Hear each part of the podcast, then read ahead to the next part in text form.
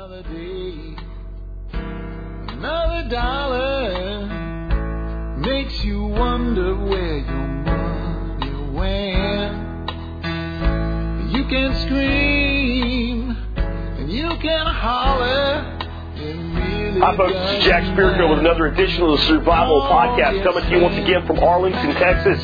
Today with episode 394 of the Survival Podcast. It is Tuesday, March 9th, 2010, which means it is just a, you know, it is actually the day that I'm leaving for my vacation as soon as my wife can cut herself free from work and get home, hopefully maybe at least an hour early so we can get out ahead of the traffic. Anyway, uh, don't worry, even though I'm going to be gone from uh, tonight until Sunday evening, tech support may be a little bit lapsed because I won't be able to do as much tech support uh, remotely from the bug, bug out location. But uh, there will be shows. There will be a show tomorrow with Rob Gray being interviewed by me. Rob is from the American Open Currency Standard and the AG Trading Center here in Texas. And I'll tell you what, uh, I'm going to have a special announcement at the end of tomorrow's show about the MSB and silver. So you really want to tune in for that if you're not yet an MSB member. All right. Next, uh, I will have Scout also known as Mike Adam. I should probably say Mike Adam, Michael Adam, also known as Scout, uh, from the Appleseed Project on. He will be on Thursday to talk about becoming a rifleman, what it means to be a rifleman, and what Appleseed's all about, some of the history of our country. And it, there's some there's some stuff that he talks about that really will make you think back to being a kid. I think if you grew up with a rifle in your hands uh, and, and, a, and a kind adult at your shoulder helping you become a better shot. Uh, and if not, maybe it'll help you see why, you know, if you didn't grow up with that, what you missed and why you should make sure that it's something your kids or your grandkids don't miss. All right, moving on, uh, let's go ahead and uh, tell you what today's show is going to be about. Today's show is going to be about um, things that you can plant in your backyard or on your property and provide food for yourself with. But as as is common the case here, I'm going to try to go through some plants that you either haven't heard of, or if you have heard of them, you've probably heard of them here before. Uh, but they're not generally the things that you find in most nurseries. You have to go online and order them, do a little research to find the varieties that fit well in your area. Now, why I like to do these uh, these unusual edibles uh, shows is because I find that first of all, you guys seem to like that because anybody can tell you plant an apple, plant a pear plant a regular old cherry, whatever. Um, and bringing these unusuals in has a capacity to create a diversity in your landscape. And through that diversity, we build strength because diversity in nature creates interrelationships. And the, the, it's not the diversity itself that makes the system strong, it's the interrelationships within the system. Additionally, uh, you guys just seem to like it. I mean, every time I do a show like this, you guys are like, man, it was great. I didn't know about all this stuff. And then the other thing is, like, a couple weeks ago, I did one on unusual edibles for your backyard, but I talked about things like huauzontle and uh, red Aztec spinach and, uh, you know, amaranth and uh, all types of plants that are annuals, meaning you have to plant them every year. So I thought to balance that show, I would do a show today on, I think I got nine queued up plants like that, but they're perennial. Uh, they're long-term perennials, which means they come back year after year after year. Most of them will produce for you in year one. Few of them will produce for you in year two. All of them will start to produce by year three. And from that point on, you'll get production every single year with very little input. So I look at today's plants as investments. You have to invest some time, effort, a little bit of money to get started out with them. Uh, but like a good investment, they then pay you a dividend every single year for years and years and years to come. So before we do that, though, let's knock out our housekeeping today. Housekeeping item number one today is all is always is taking care of our sponsor. Sponsor of the day number one, backyard food production. If you want to know how to turn your backyard into a food production machine to provide everything you need from vegetables, fruits, and nuts to protein sources like chickens, geese, and rabbits. Check it rabbits, rabbits. Check out Backyard Food Production. I cannot say enough good things about their DVD. My only advice to Marjorie has been come out with something else because people that buy her DVD want more from her. That, that and that so she's a, a, company that doesn't have enough products. If there's any complaint there, uh, but get the DVD. It is absolutely amazing. You'll learn a ton of things from it. Next up today, Sawtooth Tactical. If you want to find really cool tactical type stuff, check out Sawtac.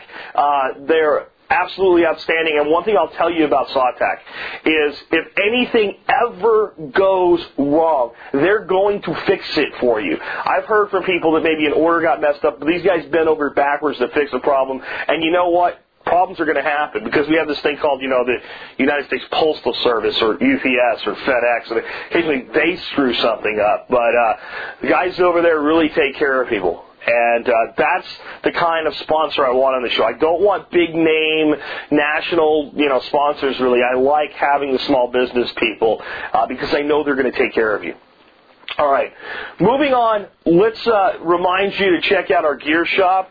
Sis and TW do a great job with that thing. They're going to give you great service too. I think the t-shirts are really cool. I think we're about to get our next run of challenge coins. I'm not sure on that. Uh, but get a challenge coin because if I see you out in the field, I'm going to be, uh, you know, pulling mine out and you're going to be buying a beer or a coffee depending on where we're at.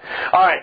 From uh, from that, I want to remind you about the MSB Member Support Brigade. If you like the show, if you think it's worth more than twenty cents an episode, consider supporting the show with a contribution of five dollars a week or fifty dollars a year. I'll leave it at that for today. Let's get into today's main topic, which again is going to be nine plants to plant in your yard that will come back and produce for you year after year after year. Again, I want to remind you. I want you to see this like an investment. Um, I know a lot of people think I'm going to plant a bush or a tree or a vine and you know, this year it's not going to give me anything usable. And I'll have to work on it. I'll have to take care of it. If I don't water it, it'll die. You know, I'll have to amend the soil around it. I get nothing. The second year, maybe I get nothing. I mean, grapes, you know, you can get grapes your second year, but you're really better off like cutting all the grapes off and letting all of it go into vine production your second year, and then you wait to your third year. With some of the trees, like I'm going to talk about hazelnut today, is going to be one. You might get some production in your third year, but you're looking at fourth and fifth before you really get into heavy production. Five years seems like a long time. But think about when you invest money for your retirement or you buy gold or silver and put it away as an inflationary hedge and understand that it can appreciate over time and profit. Think about it when you buy a home right? You go live in the home, but if you're going to buy it and, and it's going to be a starter home and you're going to sell it, you don't buy it today and sell it tomorrow. It's not a it's not a flip type of a, of a property engagement, and those are hard to do. But buying a home, living in it for five years, improving it, and selling it at a profit, as long as you're smart about how you do it, you buy a home that has room for improvement. So you have room to put equity into it beyond the market. It's relatively easy to do. But nobody expects to go to put buy a CD at their bank tomorrow uh, or buy a house tomorrow, or, or buy gold tomorrow, wait 48 hours and, and sell it and get a huge profit. Right? If you do, you're probably going to be parted with your money. That's how you have to view these plants today. They're long-term investments, and what you have to think about is something like, well, yeah, I have to make the investment in the plant. Maybe the plant costs twelve dollars. Maybe the plant costs twenty dollars. I have to invest in watering it for a couple of years. But once I get into a yield out of that plant, and that plant, let's say, produces uh, fifty pounds of yield a year, over ten years, that's five hundred pounds of yield. And if I can then take that plant and graft it and make more plants, or use the seed from it and make more plants, or if it's a plant that spreads naturally in suckers, uh, we won't talk about strawberries today, but they're a perfect example. Uh, I grew the strawberry pot that I put in the members brigade last year. Once the plants started growing, they started to send out runners. We just put pots around the pot, caught the runners, rooted them in the dirt, and cut them off and we have two more pots full of strawberries that are just starting to, you know, kind of green up and get ready to go like nuts for this season. But all of those came from the existing plants. So when you start looking at yield and reproduction, and the time that they're in the system and the job, multiple jobs that they'll do within the system, you'll find that it's probably one of the best, best investments you can make. It's probably a better investment on a pure return of investment standpoint than any mutual fund than a house, you know, than gold.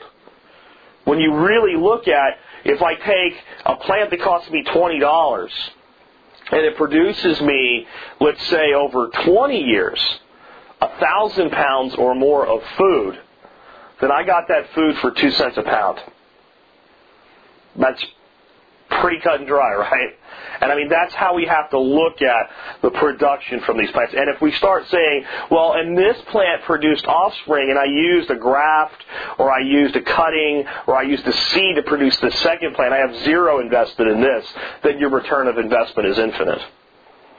And this can be done over and over and over again. I also want you to think today, as I'm going through these places, how they can be used in a system, and I'll give you some ideas, but I want you to think how they'll fit in your system in your home based on like what its zonery, so I can actually plant this because it gets cold here, but this will work for me. Uh, but also think about the structure. the height. Where does it go in your seven layer canopy system? If you're not familiar with that, go listen to one of my shows on, on the concept. But going through them real quick, in a permaculture system, a seven layer permaculture system, and not all permaculture systems have to have seven layers. But if they do, we start out with a high tree layer, that's our canopy. And then coming facing towards the main sun that we have on the property from there, we have a low tree layer. And then below the low tree layer, we have a shrub layer. Alright, beyond the shrub layer, we have the herbaceous layer. Beneath the ground, we have the rhizomial layer climbing up the shrubs, up the herbs, up the trees, we have a vining or climbing layer. We also have what we call our ground cover layer which is all the plants that grow laterally out across the ground. And all of those layers combine together to create a system that stacks function. And by stacking function, we get more production out of a small area than we could with conventional agricultural techniques. Because we're actually stacking them on top of each other. And as we create kind of a, a sloped effect, so we have our high tree, to just see it looking at it from an angle, high tree, low tree, um, shrubs and bushes, and then herbaceous. And you see those four layers and how they would slope downward. So you can plant the trees at standard distances apart uh, in, in their rows. So your big trees will all have their standard spacing. But when you plant the next sub-tree layer, you don't space them far out. They're actually stacked very close against um, your high tree layer. And then you bring your shrubs very close against your low tree because all of the solar activity is out in front of that stacked system. So think about how things like these fit into those systems, and I'll try to help you out. The first one is one we've talked about before, but I decided it was a good one to talk about again today, and it's called goji berry. It's also known as wolfberry. Uh, this is a really cool shrub. This is kind of a shrub layer thing, but you can grow it up into the six foot high range. So it has potential for things like allowing beans and other climbers to grow up, but as long as they're not too large, because it's not a real huge, sturdy tree. It is really kind of a woody shrub. Uh, but why goji berry? What, what, is the, what is the big deal about them? Well, they're high in protein. That's a big deal. Uh, if you ever have to rely on food in your backyard and you don't have a lot of protein sources around you, um, having vegetables or fruits that provide protein is a big plus. And there's a tremendous amount of protein. Uh, you know, per ounce in goji berry. It's also high in antioxidants and has more carotene than carrots in it. So there's some very essential nutrients there. It also has all the essential amino acids and many minerals. It's self-fertile, so if you have one plant, it'll grow and produce. Uh, you don't need any you know, additional varieties. And one of the really cool things that I found about goji berry is it's reprodu- reproducible from seed. Now, if you wanted to get into production fast, I would really recommend you buy yourself a couple plants and get them going. But if you want a lot of goji berry, you can harvest the seed yourself, or you can purchase seed. I've purchased seed this year. I'm working with it now. It comes from a place called Sand Mountain Herbs, is where I found uh, my seed. I got extra help from the owner of Sand Mountain Herbs. He said the best way to get these things to, to germinate is to germinate them over. They take a while to germinate. It can take two to six weeks. They need to be held for best results at a constant 75 degree temperature. Well, how do you do that? Well, I've got a little Hovabator incubator, right, for incubating eggs. Well, you can set the temperature anywhere you want. I learned that trick from Trioxin. I already had the incubator. I never thought about putting plants in there. So you have a moisture controlled, temperature controlled environment. So I'm experimenting with germinating my own goji or, or wolfberry this year. So it's something I recommend you look into. Obviously, it's a shrub layer plant. So think in your system, where does a shrub layer fit? It'll usually get into production from a plant level. You buy plants second year, uh, but it grows really fast and uh, by the third year, you're getting uh, probably out of three or four plants more than you want. Now, the other cool thing about goji berry is they're good eating fresh, but you can also just lay them out on a rack and dry them in the sun like raisins, and they store wonderfully because they're so high in antioxidants. Anything high in antioxidants, generally when dried, like grapes, uh, will uh, tend to store well because the absorbic acid acts as a preservative as long as you remove the majority of the moisture. Uh, a friend of mine is real fond of buying buying them already dried out, and they make a really neat tea. So you just take a good handful of them, throw them into some hot water, let them soak for a while, and they're also a medicinal. Uh, they they've been traditionally used in Chinese medicine for a variety of things that I won't go into today. But so we have a plant fresh eating, storable food, reproducible from seed, and it has medicinal properties, self fertile, and drought tolerant. Quite a bit to get from one plant, and hardy in zone 6 through 9. So it can be grown in not all, but most of the United States. Um, the next one I have today is called uh, Juju, or Jujube, depending on who you ask. Uh, and these are really cool trees. They have kind of a glossy green leaf. And I like them as a landscape tree, not just as an edible tree. A lot of people are like, well, I don't just want, you know, fruits. The reason people plant trees is they look for an ornamental value in the tree. Right? So my view is always, well, how much more ornamental can you get than a peach or an almond when it goes into bloom? And all of you that plant these sterile pear trees, the pear tree that produces pears looks the same when it goes into bloom. But, but this tree actually has a lot going for it as an ornamental, this juju tree. The leaves turn a very bright yellow, so they're a glossy green, almost, you'd almost expect it to be an evergreen when you looked at it in the summertime and it was growing, because it kind of, almost like uh, holly bushes have that look. Almost like that, not quite. Magnolia has that look, that's what I'm talking about. And then they turn to this bright yellow uh, in the fall and they have beautiful flowers in the spring. So you have this great landscape tree, but it produces uh, a fruit that's, I guess you would say, about usually they're generally about an inch and a half, two inches long, one big seed in the middle. I don't know how how successful you'll be propagating the seed, uh, but it's worth a shot. But they have so many unique attributes. First of all, they're very sweet, good for fresh eating. Uh, there are varieties of them that can be left on the tree until they dry out on the tree and picked, already dried and ready to store. And uh, Bill Mollison in one of his videos said this will store as long as you want it to. I'm not sure what that means, but I take it to mean more than a year.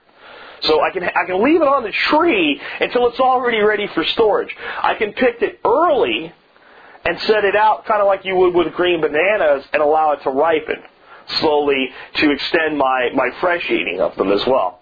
So it's just an interesting tree with an awful lot going for it. Um, they also can grow very large, so they can grow up to 20 feet. Uh, now, for some big properties, 20 feet, you might want even bigger than that for a canopy layer. But for a lot of small properties, 20 feet is huge for a canopy layer. So you might let them grow that high. But they can also be pruned and kept down in that sub-canopy layer, that, that low tree layer, at 6 to 10 feet, where obviously they'd be a lot easier to pick. So there's a tremendous amount of flexibility in how large these trees can get. And again, because they have a large single seed, they probably can be reproduced by seed. I just haven't read any information about anybody doing that, so I don't want to say that they definitely can.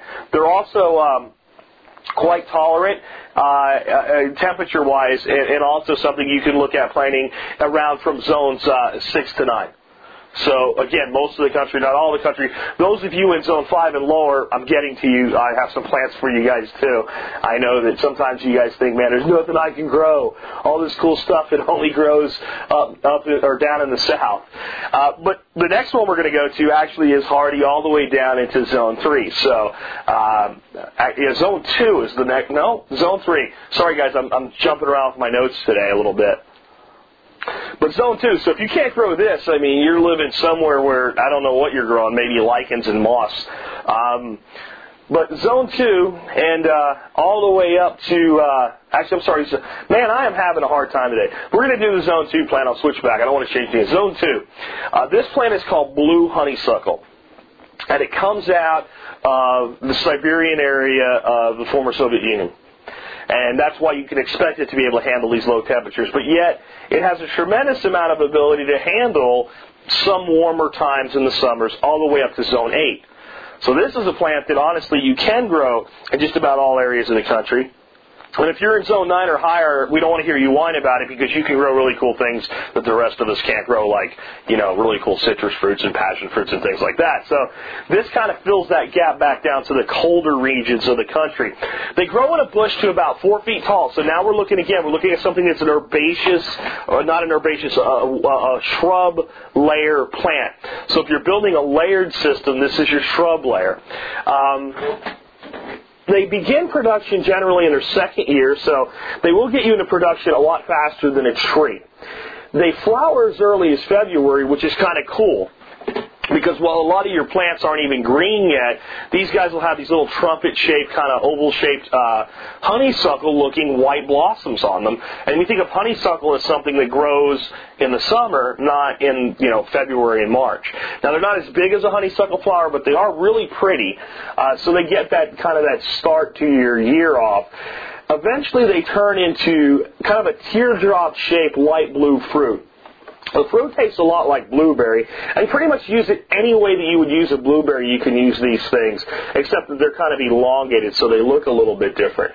They're high in vitamin C, and they're hardy to zones again two through eight. So you think about blueberries and some of the, the challenges with blueberries, and one is um, that they they need acidic soil. This plant doesn't really need acidic soil. So if you've had trouble growing blueberries in the past, uh, I would tell you first grow some blueberries in containers where you can use uh, soil mix that's designed for azaleas, and you probably won't have any problems at all. But if you want to grow things in the ground and you're having trouble growing growing blueberries, give these guys a shot. Uh, there also are a lot of varieties of blueberries that won't be down into zone 2, for God's sake. So this can go into cold regions that blueberries don't do necessarily well in. And a lot of blueberries actually start to have problems out in the zone 8 because it gets too hot. Uh, so I would tell you look for kind of partial shade and things like that, cooler cooler spots to plant your blueberries in the ground. But these will handle zone eight fairly well. So they have this amazing temperature spectrum that they can cross. You got to give them a little bit of shade in the uh, in the hotter regions and good solar exposure in the cooler regions, but they'll handle it. Uh, they're extremely hardy. They're fast growing. They reproduce on their own through runners. Uh, so you plant one or two plants, and, and a few years down the line, you've got them springing up all over the place, um, and, and they're really, really hardy. So this is another plant I recommend you check out. The next one I want to talk to you about um, is really a cool plant. And it's something that I think a lot of people that would like to grow cherries and have tried to grow cherry trees and given up on cherries should look into. It's called Nanking Bush Cherry and uh, it usually fruits in its first year.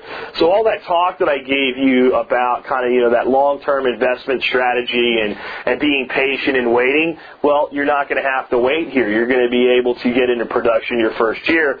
Of course, you're going to get better production in your second year and your third year, but you get into production very, very quickly. Uh, it's not actually a cherry, though. It's really kind of a thing onto its own. It's a relative of both the cherry and the plum. The thing is, it's it's native. It's not a, it's not man didn't make this through selective breeding or crossbreeding or anything. It comes out of uh, the Orient. And uh, when it first hit the United States, it hit it with a big fanfare. Man, this is going to be a great plant. And then it just kind of trailed down, and people just really didn't. It didn't take off. I think it's because it has a kind of a unique issue that makes it very unsuitable for storage. When you pick it, unlike a cherry where you generally get the stem with the cherry, these things come off the stem. And there's almost no way to prevent that from happening unless you're out there picking them one at a time very, very slowly, which would be very unproductive. Um, so the stem comes off. What's the big deal about the stem coming off? It leaves a little hole in the top of them and they leak juice. So if you put a bag of them um, away for a couple days, you're going to have them all covered in their own juice, which uh, makes them saving and eating fresh a bit difficult. But uh, if you eat them fresh right away, they're very they're kind of like a tart cherry, sort of like Bing, uh, is the best way I can describe the flavor. Uh, and, and so they're a good cherry to eat right away. If you're going to cook with them, you, you de-pit them right away. It doesn't matter that they leak. Uh, and if you're going to do other creative things with them, then it doesn't matter that they leak. So what would be other creative things? Um, how about a cherry wheat beer uh, for you homebrewers? I think that based on the tartness of these things, I think they would make an amazing cherry wheat beer. Uh, I would go for something that's kind of a clone, but with maybe a little more tartness of Samuel Adams cherry wheat, if you've ever had that. I also think they would make a dynamite mead, a dynamite wine. So I think for the brewer and the vintner and the mead maker, they have immense uh, appeal. I also think about things like I like to get creative with uh, with venting and, and brewing, uh, cider making. So what if you took a nice uh, cider apple and instead of using crab apple, which is a typical thing people do, is they use a little bit of crab apple. So if you're going to use, let's say, 50 pounds of apple, you might put in uh, five pounds of a crab apple variety to tart up your cider. What if you made a hard cider and instead of using crab apples to tart it, you used a tart cherry? So you made a tart cherry apple cider. Right. You can use them also to make jellies and, and, and, preserves as well. So this plant's got a lot going for it. It's just not a plant that you're going to be able to let these things sit around. Now, what about pitting them and dehydrating them? I don't know. Everything leads me to believe that that would work out very well. Uh, it would probably be better uh, to, to take a knife and score them and split them in half for dehydration. I don't know that you'd want to sit there and do a bushel of them like that. That would be uh, it would be cumbersome and uh, take a very long time. But using them, eh, you know, putting a few aside that way, probably a good idea. So check this plan out because for every little negative you can come up with, it's got an immense amount of positives. And the other thing is, let's say that you have uh, the ability to grow a lot of cherries, but you have problems with birds uh, stealing your cherries. Well, take your more desirable cherries, plant them somewhere where they're a little bit uh, closer to activity, and out on the outskirts, plant your Nanking bush cherries. Allow your birds to uh, be, you know, they'll take the safer route, so to speak, and they don't care that the dadgone things leak. So they'll act as a trap to, and I don't mean a trap as in to catch, but as a substitute for something else. Whenever you hear a gardener talk about a trap plant, this is a good little mini lesson in between. What they mean is that you'll plant something that the pest actually prefers that you don't care if they take. So, for instance, a lot of people in amongst their lettuce will plant radishes and you know radishes grow really fast and, and, and whatnot. But uh, white flies and flea beetles love to eat radish leaves more than they like lettuce leaves. So by planting those radishes, even though they won't use most of them, and even if you do want the radish, you don't care how much of the leaf gets eaten. You only want the little red bulb under the ground. So planting those radishes in there acts like a trap. That doesn't hurt, harm, or catch so it doesn't mean trap in that way. What it means is it takes the pest and diverts it. So you could use Nanking as a, a, a trap plant for more desirable cherry species when you have bird problems. The next one that we want to talk about is really a cool plant. It's something that I just don't understand why it's not grown more. Okay, uh, Nanking bush cherry hardy from uh, zones 3 to 8. So again, most of the country can grow that plant. Uh, high bush cranberry though is the next one. And I don't get why more people don't grow high bush cranberry. It's uh, it's a good it's a good substitute for cranberry for those without acidic soil or boggy soil and the things that normal cranberry uh, likes. It also grows upright. And the thing about cranberry, if you want any level of production, you've pretty much got to devote an area of at least the size of a typical raised bed garden uh, bed, you know, four by eight, and that's not even going to use that much. You, you kind of need maybe double that to get any really high level of production uh, of cranberry. Cranberry obviously be something you would want a high level of production because there's so many ways you can preserve it and utilize it uh, beyond you know just making cranberry sauce for dinner. Now, high bush cranberry is actually more tart than real cranberry. It's not. This is not actually a cranberry plant. There's a common name for it, what they call it, but it's not really a cranberry. So if you're going to cook with it or use it, it has to be sweetened.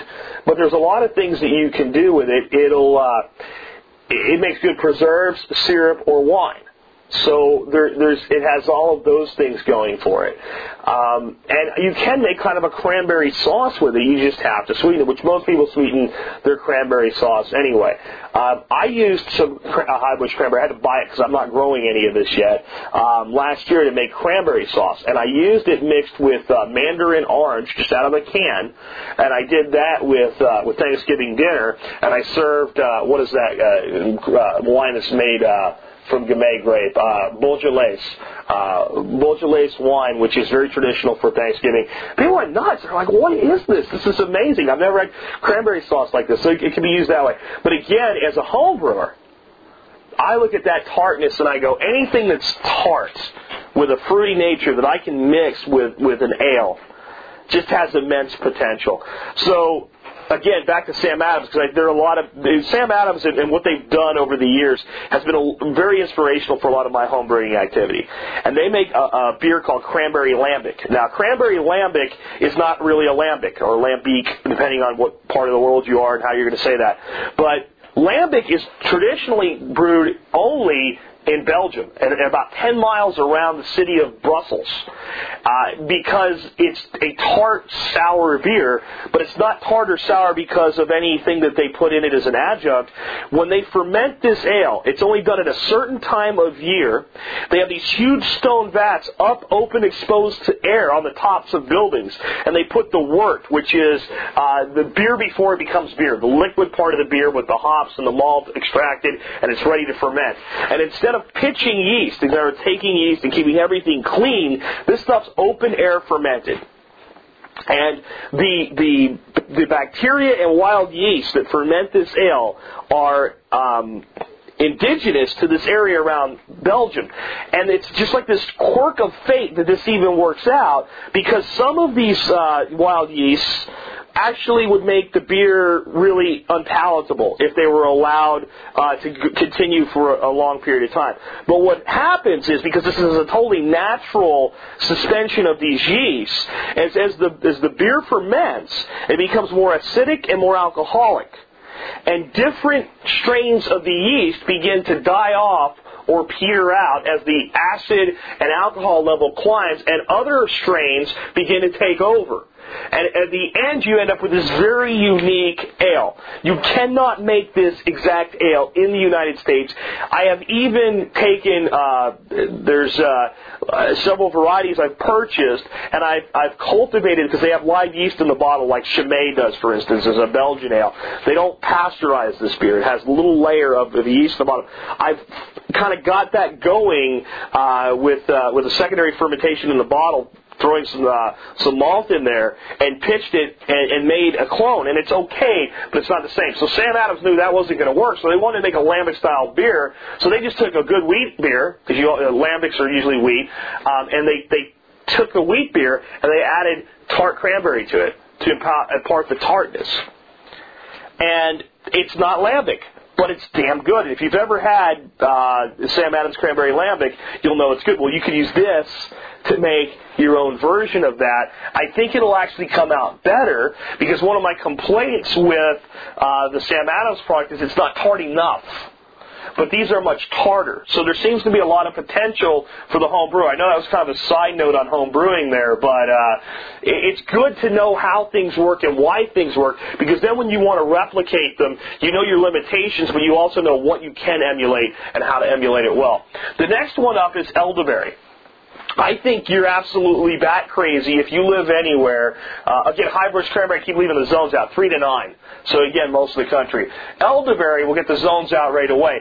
Zones four to nine. So again, most of the country, most of even like Colorado and places like that, you can grow elderberry. Um, if you want to make wine, and you're exclusively growing grapes and you're not growing any elderberry, I think you're bat crazy. I really do. I, I don't even understand the decision because elderberry is so much easier to grow than, than, than grapes. It has so many less problems than grapes. It needs so much less care than grapes. It doesn't need a trellis. It produces blossoms, and you can harvest some of those as you start to get more elderberries than you can actually use, uh, and, and use them for cooking. And they make a, an amazing little fritter, a little fried fritter that's kind of a springtime tradition in places like uh, Virginia. Uh, they have uh, medicinal properties as well. Uh, you can buy what are considered eastern varieties. Uh, the two best ones are York and Nova. Again, York and Nova that uh, produce a larger, uh, sweeter berry for fresh use. You can make pie out of them. You can make preserves out of them. You can make juice out of them. But they make an exceptional wine. Uh, one of the people that my family was very good friends with growing up in Pennsylvania that kind of sparked my interest in making wine and, and later, which later led to me uh, learning how to make beer and ales and meads was a guy named Buddy Shoemaker.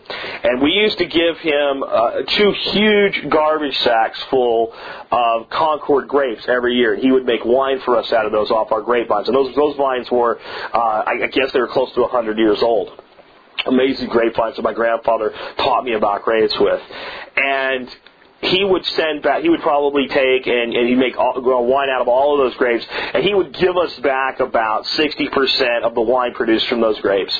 And he would keep 40 kind of as a payment, as a barter exchange for the grapes, because he didn't grow his own grapes. He just made wine, and he didn't have to grow grapes, he didn't have to grow anything, because everybody in town would bring stuff to him and say, hey buddy, make me some wine, because this guy was a master country winemaker. Now if you wanted someone that would make a, a perfect Cabernet Sauvignon to serve at a steak steak restaurant at, you know, where people are paying $150 a plate, not that kind of winemaker.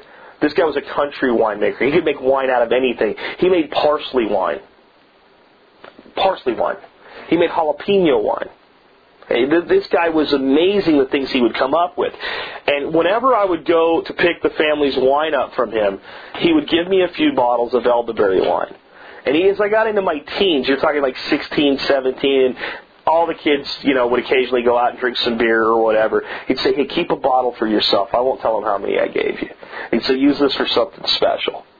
Right? It makes me think of that song, Dust on the Bottle, that country western song uh, about something like that. And there was never any dust on those bottles, though. But I can tell you that elderberry wine was something special.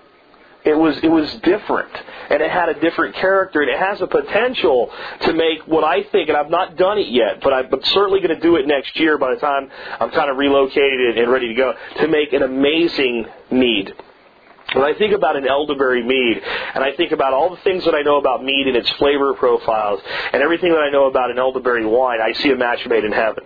So I know I'm talking a lot about beers and wines today, but I want you to realize that's another great way to preserve things. And if we ever get into a shit in the fan, if you have that skill set and you can produce wines and meads and ales out of production from your backyard, so you don't need a supply house to be able to do it. You have an immense amount of barter capability. And I'm, I'm telling you this story about Buddy Shoemaker, you should see that the shit had not hit the fan other than Johnstown, Pennsylvania was kind of a depressed area. It was a place where my grandfather described it as when the Depression came, they told us we didn't notice the difference. When it went away, they told us we didn't notice the difference. And it's still like that today. Um, you know, so it does have that going on, but but this guy, Buddy Shoemaker, was able to make every kind of wine under the sun and never had to till the soil once in his life. He had a plain old little little house with a great big basement where he did all his winemaking, and uh, he had a few things growing, but mostly he didn't have to grow anything because people would bring things to him because he had a skill. So think about the skill that goes along with these plants. And again, if you're not a drinker, elderberries are still great. They make a great jelly, uh, and they make a great sauce. And again, the flowers are edible. You don't even have to wait for the berries. And you'll get production in your first year, and by your second or third year, you're going nuts. They'll also grow huge if you let them. You can let elderberry bushes grow up to 15 feet in height, but they're really easy to maintain in the 6 to 8 foot height range. So they can be anything from, if you don't have room for trees, they can kind of take the place of a low tree layer for you down to a shrub layer. And they have a lot of potential for growing ground covers underneath them and allowing things to trail up them as well. Because as they get larger into their second and third year, they're a very strong plant. They're also native to much of the United States, so they grow well. Uh, elderberries are one of the easiest things to grow in the world, so it's not just that uh, they do well, but they don't take a lot of your input and they don't take a lot of your effort because it's a native plant. Uh, even if you get cultivars from outside of the United States that have been, you know, bred more for food production, they still have the same intrinsic characteristics of the native elderberry, so they're very, very easy to grow. Again, that's why I think if you're growing grapes for wine and you have space and you're not growing elderberries, you're back crazy because you're you're not taking advantage of something that is so productive and so easy to grow. Uh, let's move on to the next one. So the next one I have for you is something that I think is highly overlooked by a lot of folks, and it's called clumping bamboo. Um, and you could grow any bamboos, but I'm particularly talking about clumping bamboo today um, for a very specific reason. A lot of people are afraid to plant bamboo, especially in any kind of suburban situation, because it has a very well earned uh, reputation for traveling laterally underground and spreading and becoming something that will invade your neighbors and become impossible for them to control in spite of what I'm going to tell you, just to be a good neighbor, if I was going to plant clumping bamboo here anywhere along my fence line, um, I would cut a trench and put in a barrier along the trench line. That said, it's not supposed to be necessary. But a small suburban lot, I would do it not all the way around it like you would with some running bamboos, but just along the fence lines where it would spread directly to your neighbors, because you want to be a good neighbor and you want to kind of keep an eye on things. Uh, but again, it's not supposed to be a problem. Clumping bamboos spread very slowly without runners, so they just kind of increase their radius over time and can be pruned back. So I thought we were talking about edibles today. What's up with bamboo as an edible? Well, bamboo as an edible is all bamboo shoots are edible. From the giant timber bamboos that get so big around you can't get your hands around them, to the smaller half inch diameter clumping bamboos we're talking about today, as that new shoot comes up and you cut it off, it's edible. Great in stir fries. It's in a lot of uh, Chinese and other Oriental style cuisines. It's eaten all over the Orient. Everywhere that bamboo grows natively, it's considered a food crop. And all you have to do is go into your clump and look for the new shoots and cut them. And you almost can't cut too many. Once the plant's established, you'll never use as many bamboo shoots as it's capable of throwing up. It'll grow. So that's its edible uh, component. But remember I talked about not just seeing the plant as something I can plant that grows well and I can eat it, but understanding its place in the system. Clumping bamboo offers so many things beyond bamboo shoots. First of all, it's extremely hardy. There are varieties that are hardy down to 20 degrees below zero. They won't handle that sustained, but they'll handle peak drops down there. So we're looking in the zone 4 for some species, zone 5 for most and higher. There are some that I believe can even go lower than that. But I can't I can't tell you their specific varieties. I haven't really looked for them because I don't have that problem. So very, very hardy. The next thing is they grow in dense clumps. That's why they're called clumping bamboos. So they form great windbreaks. So if you have a place where at a certain time of year wind hits very, very hard and does damage to your other plants or blows away topsoil or anything you don't want the wind doing, remember in a permaculture environment, our thought process is not just what can I plant, what will grow here. It's where is the energy coming from, whether it's solar or wind or any force, water movement that's acting on my system? And do I want that energy in or do I want to reflect it out? And in the case of wind, heavy, harsh, hot wind, or heavy, harsh, cold wind, depending on the time of year, is generally energy that you want to keep out. Breezes are good for cooling. That's good. Heavy, harsh wind, bad. So if you have a place where that problem exists, you planted several clumps of this bamboo, and in a very short period of time as it begins to grow, it will act as a great wind block. Excellent, right? Now, the clumping varieties do not get as big as the timber and laterally running varieties. There are varieties of bamboo that grow 75 feet tall and grow over 8 inches in diameter. Timber varieties and they're amazing. But you better control where you plant them because they, they go like crazy once they start growing as far as spreading habitat. These things grow between 10 and 15 feet in height, depending on the variety, and generally get about a half inch in diameter. So I know a lot of you are thinking, well, using bamboo as a, as a building or a construction tool, a half inch in diameter doesn't seem that big. How much stuff have you built out of half inch PVC pipe? Think about it this way. When you plant clumping bamboo, you get an endless supply of naturally produced half inch PVC pipe.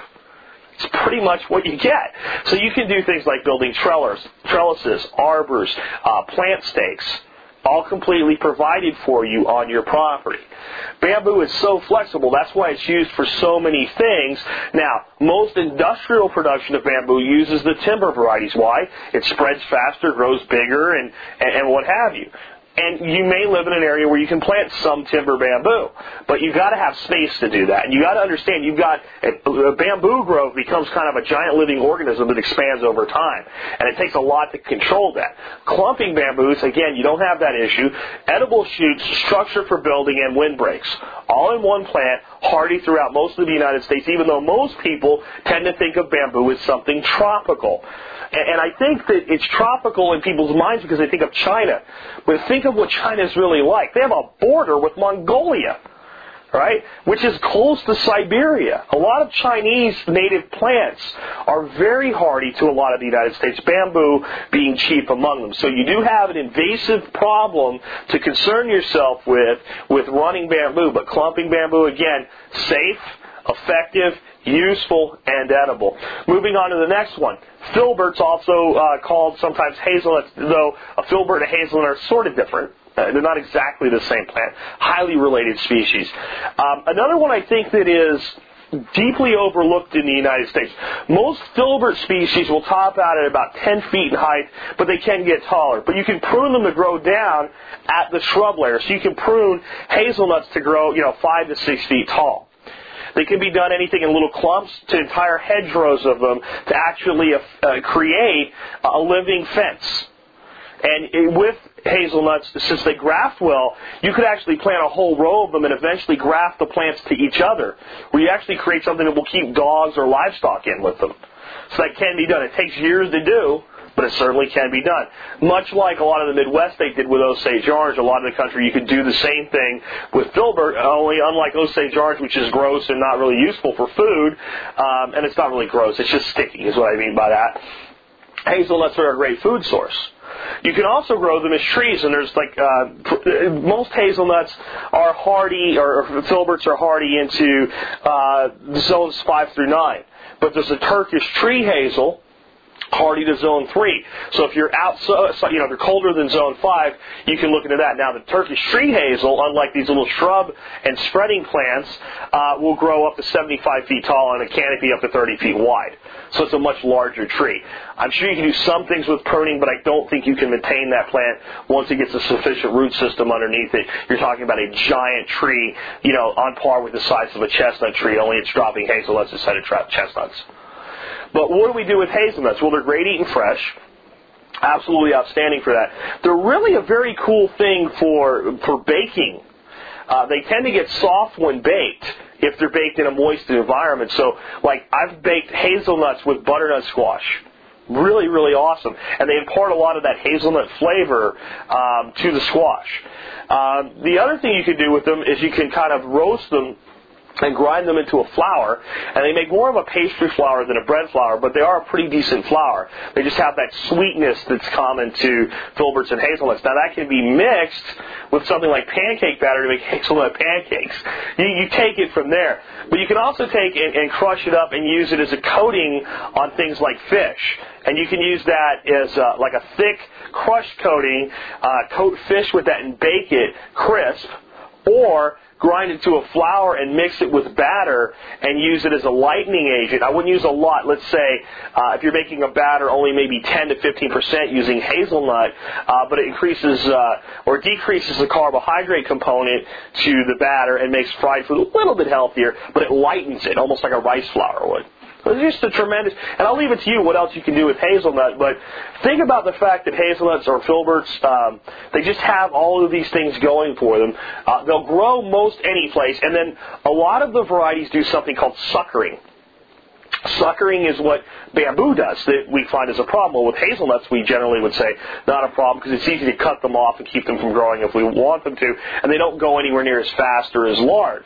But what that means is starting with just a few uh, plants, we can eventually create an, entire grove of hazelnuts with a very low initial capital investment. We can accelerate this by buying more plants, but one way or another, whether we buy a few plants at the beginning or a lot of plants at the beginning, we're going to get more. And I've also talked to a lot of people that have had great success with digging up some of their excess hazelnuts and replanting them to other properties or just other locations on their property. They seem to handle that pretty well. So again, we have all these things going for it. A plant that reproduces itself, that produces a nut, and of course is a nut, dried out, it stores very well. So it's something we don't have to process in any way to store. Has, we have a protein source uh, that is a lot more com- uh, complete of a protein than most vegetables or fruits could ever offer us. Uh, one last thing for the guy that keeps asking me when I talk about all these foods, if I'm going to, you know, uh, teach you to make a pie next, crushed hazelnuts make an amazing pie crust. So there you go. Uh, the versatile filbert slash hazelnut, everything from a living hedge to a source of flour and protein. And immediately storable. And will get you into production generally third year. Third year gets you into some decent production. Some will have a few nuts in your second year. I just don't, wouldn't call it production. Anything I've seen with hazelnuts in their second year, you're talking a handful here, a handful there. Uh, when you're getting into, you know, gathering uh, at any level. Now, here's the thing about hazelnuts. Squirrels love them. Plant more than you're going to need because the squirrels are going to take some. But the other side of that, when you attract squirrels, you attract what? Another protein source. And whether it's out in the country with a 22 long rifle or in suburbia with a good Gamo pellet rifle, they're easily harvested additional protein sources. Think of them like livestock that you don't have to take care of. That reproduces and cares for itself. So when when some people say, well, this plant attracts squirrels, and they see that as a problem, I see it as a positive. It attracts squirrels. I like to eat squirrels. Hazelnut fed squirrel sounds like it belongs on a gourmet menu. Um, Last but not least is a plant that I think almost everybody's familiar with, but I'm going to tell you about a particular variety of it today and uh, why that's beneficial to you. And I think maybe it'll be uh, kind of eye-opening for some people about maybe maybe frustrations they've had with this plant in the past, or just if they they've had to take care of this plant in the past and thought it was a lot of work, how much less work it can be. And it's blackberry and specifically what's known as primocane blackberry, also known as everbearing blackberry. Uh, the problem, I don't always call it a problem, but the, this is the way you typically would deal with a blackberry plant. You plant the plant, and the canes grow the first year. You trim the canes, but you leave them erect, up high. The second year, those canes will produce fruit and new canes, first year canes, will sprout from the ground. At the end of that second year, you want to take all your canes that fruited and cut them off at the ground, and don't cut the canes that grew that year but didn't fruit. The next year, it all repeats itself. The second year wood produces, and the first year wood grows. And you have to keep being selective at how you cut those out. All right? Not that big a deal, but, you know, it's just it's, it's something you, you have to be selective with what you're doing, and you have to make room for canes, so you have to make enough room for 50% of your canes to be non-productive, is the best way I can put it. Because you need those 50% for next year if that makes sense. Primocane, what you can do is every year, once the plant, you know, the leaves fall off and they're done for the year, you go through and just cut everything just about an inch above the ground. Because they fruit on first year canes which means that when they grow up that year, by about September, they'll start producing fruit, and they'll produce fruit from September until frost. They don't come the fruit and then finish and done. They, they keep producing and keep producing and keep producing like an everbearing strawberry, hence everberry. Primocane means first cane, right? So primo, one. So first year cane produ- production. Now, they also will produce on second year cane. So what that means is you, when you go through and cut down to the ground without really being that selective, you can just maybe leave 10% of the canes. If you do that, those canes will produce by June.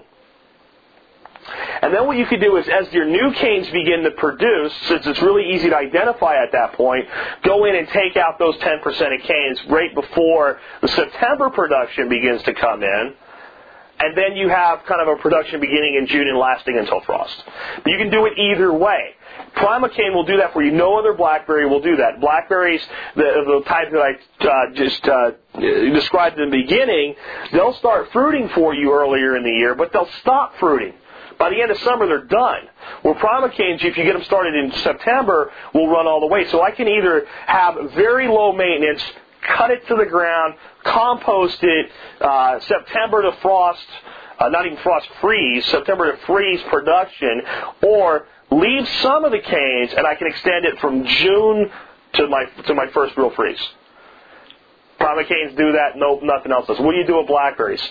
Whatever you want to, man. They're great for fresh eating. They they they, they dehydrate well, actually, especially if they're cut in half. Um, they make a good dye. Uh, they're an excellent, uh, again, uh, either an adjunct or uh, a sole fruit in a wine. Blackberry wheat beer, awesome. Blackberry ale, awesome. Blackberry mead, really awesome. Blackberry mead, to me, stands up against good Cabernet. It really does. It's an amazing, uh, it's an amazing wine. Uh, jelly, preserves, pies, jams. You do whatever you want with blackberries. But again, by bringing that primocane in, now you have ease of maintenance because one of the biggest things that I think we should be looking for from all of our plantings is ease of maintenance and ease of production, ease of harvest, uh, and ease of, uh, of care.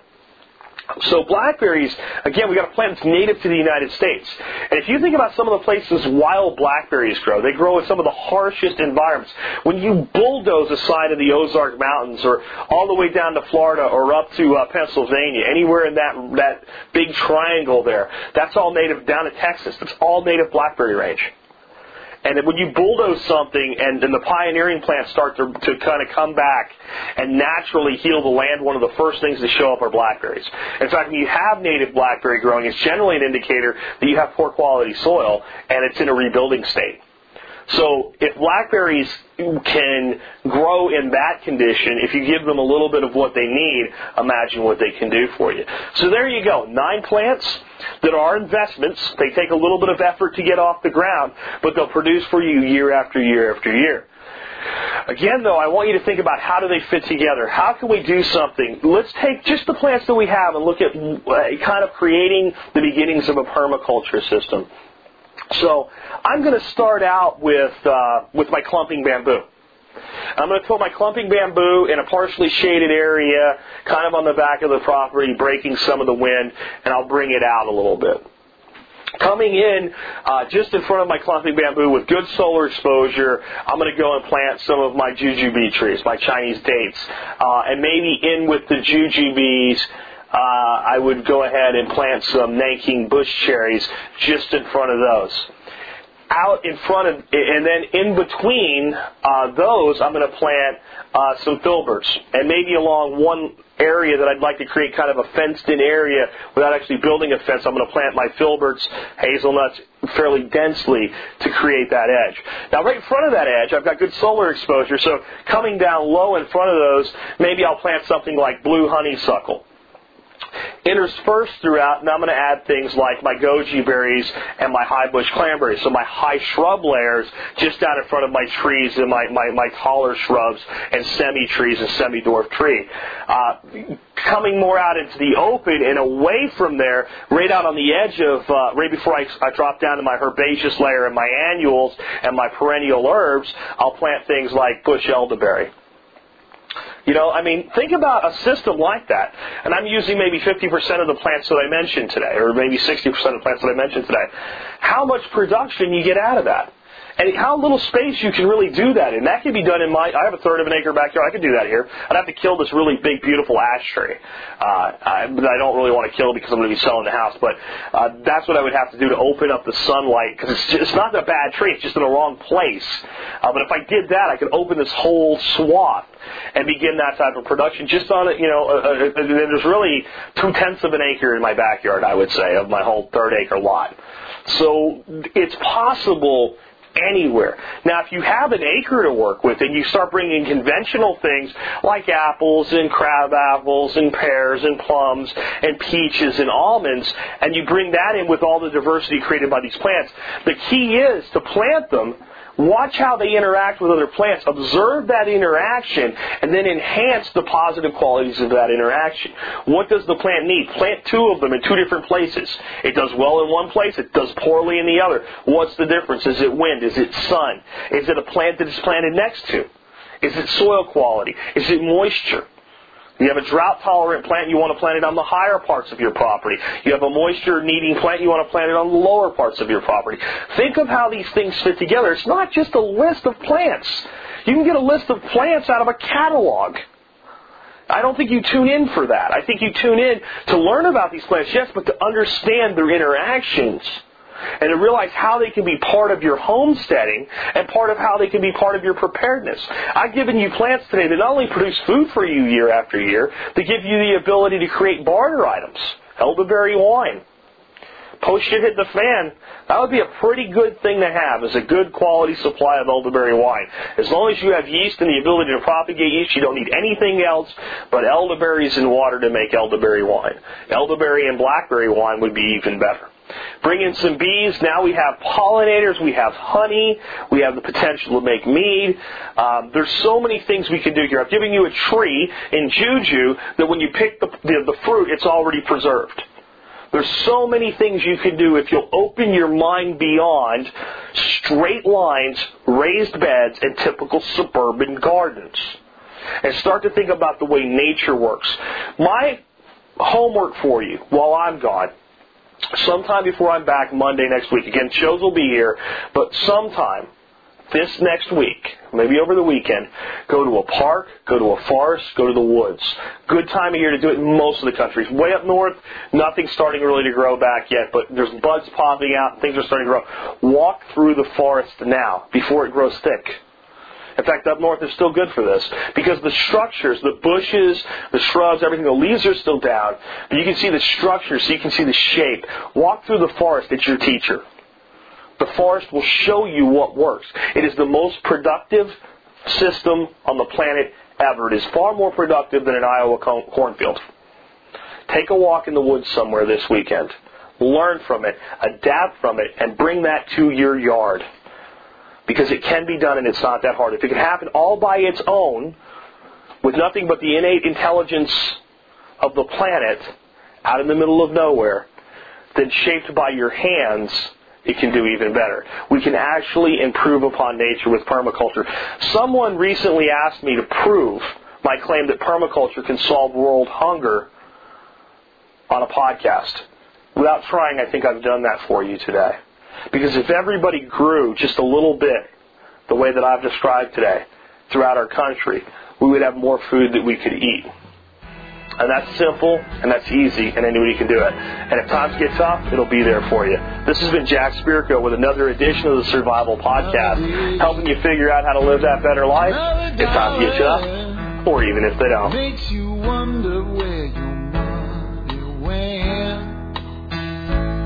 Can scream and you can holler. It really doesn't matter, cause it all gets spent.